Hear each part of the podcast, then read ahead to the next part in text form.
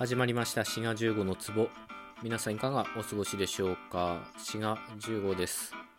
さて今日のトークテーマはやばみとかねつらみとかいった表現のこの「み」っていうのについて考えていこうと思います。どうですか？皆さんはお使いになりますかね？僕はね使わないですね。少なくとも口頭では使わないし使うとしたらまあ Twitter とかそういうテキスト上でしょうけどうんまあ使わないですね。逆にまあ僕より若い世代とかだったりするともうガンガン使ってるって人もいると思うんですよ。それこそ声に出してね口頭で使うっていう人もいると思います。でこういうねやばみとかつらみとかこういう表現が間違ってるとかね正しくないっていう気はねもう全くないんですよ。まあねこういうね新しい表現が出てくるとそれに眉を潜める人もね、まあ、一定数いらっしゃると思うんですよね。でその気持ちはまあ分かんなくもないんですよ。まあねただね言語学的な立場からするとその間違ってるもの悪いものないので言語に。まあ、僕自身もそういう考えだし、えー、そんなことはまあどうでもよくてそれよりもなんかもうちょっと言えることがあるんじゃないかなと思うんですよね。何か法則性というかうん、なんか規則があるんじゃないかっていうことをまあ探り当てたいっていうかね、まあ、そういうことを考える回回っていうかねにしたいと思います。で当然この「み」っていうのはまあ伝統的な日本語っていうかまあ、昔からあるものですよね。例えば、ありがたみとかね、温かみとか、まあ、あとは何ですか？甘みとか苦みとかもかな。まあ、こういったものは、まあ、伝統的に昔からあるものです。まあ、こういったものは辞書的な記述で言うと、形容詞、形容動詞の語感について名詞を作るというものなんですね。だからまあ名詞を作る設備時とか言ったりするんですよねこういうの。なのでやばみとかつらみとかもまあそのルールに乗っ取ってるといえば乗っ取ってますよね。やばいもつらいも形容詞なんだからまあ意を取って身をつけるっていうそのルールにのっとってるんでまあいいと。他にも眠いから眠みとかね。まあつまらないからつまらなみとか多分言えると思うんですよね。でこういった表現はまあ、伝統的にはなかったんですが一応従来のルールにのっとってるという意味ではまあおかしくはない。むしろ「み」っていうものの、まあ、守備範囲が広がったって感じですかね「み」っていうのは限られた形容詞にしとか形容動詞にしかくっつけなかったのに、まあ、いろんなものにくっつくようになったと。でさらにそれが品詞を飛び越えてですねつまり形容詞以外にもつくようになってるってことがまあ面白いとこですね。例えば、分かりみ。まあ、分かりみが深いとか言ったりするんでしょうけど、分かりみ。当然これは、分かるっていう動詞にくっついてるわけですね。ちなみに、ラジオトークのライブ配信で、なんか差し入れみたいなのができるんですよね。まあ、ご存知の方も多いと思うんですけど、でそこに分かりみっていうのがあるんで、まあ、そこまでかなり浸透してるということですよね。なので今のは、形容詞ではなく動詞にみっていうのがついた例ですね。分かりみ。他にもね、多分僕はその感覚がないですけど、検索とかかけると、大阪味とか言えたりするんですよね。あ、なんかこの店大阪味があるとかいう言い方をするんでしょう、おそらく。つまりこれは名詞にくっついてるってことですよね。で、さらに、品詞がどうとかそういう話もさらに飛び越えちゃって、単語じゃなくて、もっと文っぽいものにもくっつくっていうのもあるんですよ。で、これも僕は自分の感覚としてそういうものが言えるかどうかわかんないんですけど、検索とかしてかけて出てくるのは、海外から帰ってきた大学生味とか多分言えるんですよね。で、これらの例は、その味の直前は、まあ、形容詞だったり動詞だったり名詞だったり、さらには文みたいなものも含めて、何か共通したものが当然あるわけですよね。まあちょっと考えれば思い浮かぶのは、なんかそういう感じっていう感じですよね。なんかそういう感覚というか感じとか、そういう性質とか、そういう特徴みたいなものをみっていうのが請け負ってるという感じですよね。で、このみっていうのとよく似てんので、さっていうのもあるんですよね。温かみとも言えるけど、温かさとも言えると。でね、むしろさの方が守備範囲は広いんですよ。本来的には。何でもかんでも形容詞だったらさってくっつけるんですけど、みの方はかなり制限があったんですが、でもね、今では、例えば、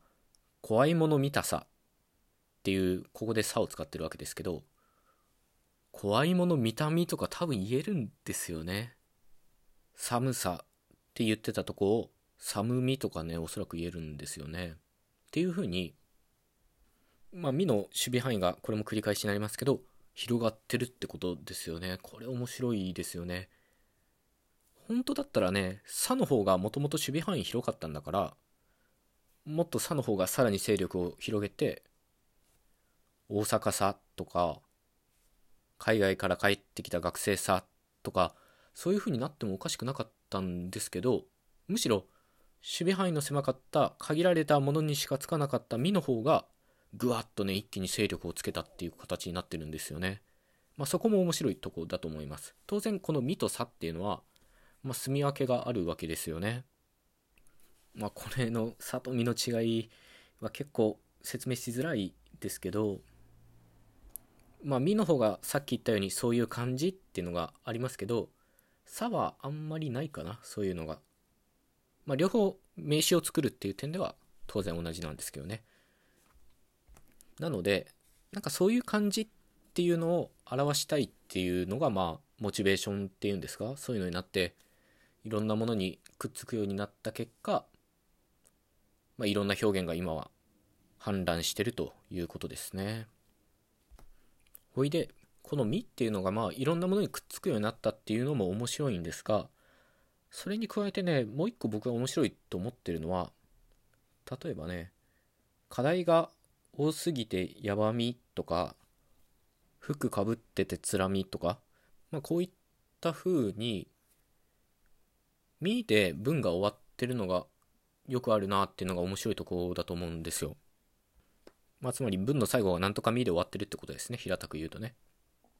つまりこれは名詞で文が終わってるということは、体言止めというやつですよね。体言止め。うん、なんか聞いたことあんなって感じですね。まあ、体言って名詞のことですけど、まあ、名詞で文が終わることを体言止めと、そのまんまですね。で、このね、体言止めっていうのが僕の中でね、まあ、僕の中でっていうか、まあ、僕の中で一つ日本語の大きなテーマだと思ってるんですよね。っていうのが、全然違う話ですけど、日本語の動詞の活用形ってありますよね。覚えてらっしゃいますかね。未然連用終始連帯仮定命令ですね。これまあ現代日本語の場合ですけど。で、これね、終止形と連帯形って動詞同じ形なんですよね。例えば、起きるっていうね、動詞も終止形と連帯形一緒で、朝起きるで起きるっていう形だし、朝早く起きる人っていう時も起きるって同じ形が出てくんですけど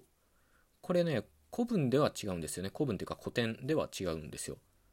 まあこれね覚えてらっしゃいますかね。古典ではこの起きるっていう動詞は置くっていう形だったんですよね。でこれ終止形で連帯形は送る。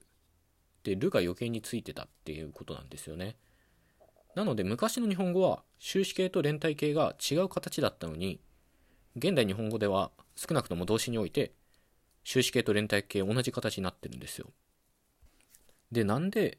現代日本語で終止形と連帯形同じ形になっちゃったかというと、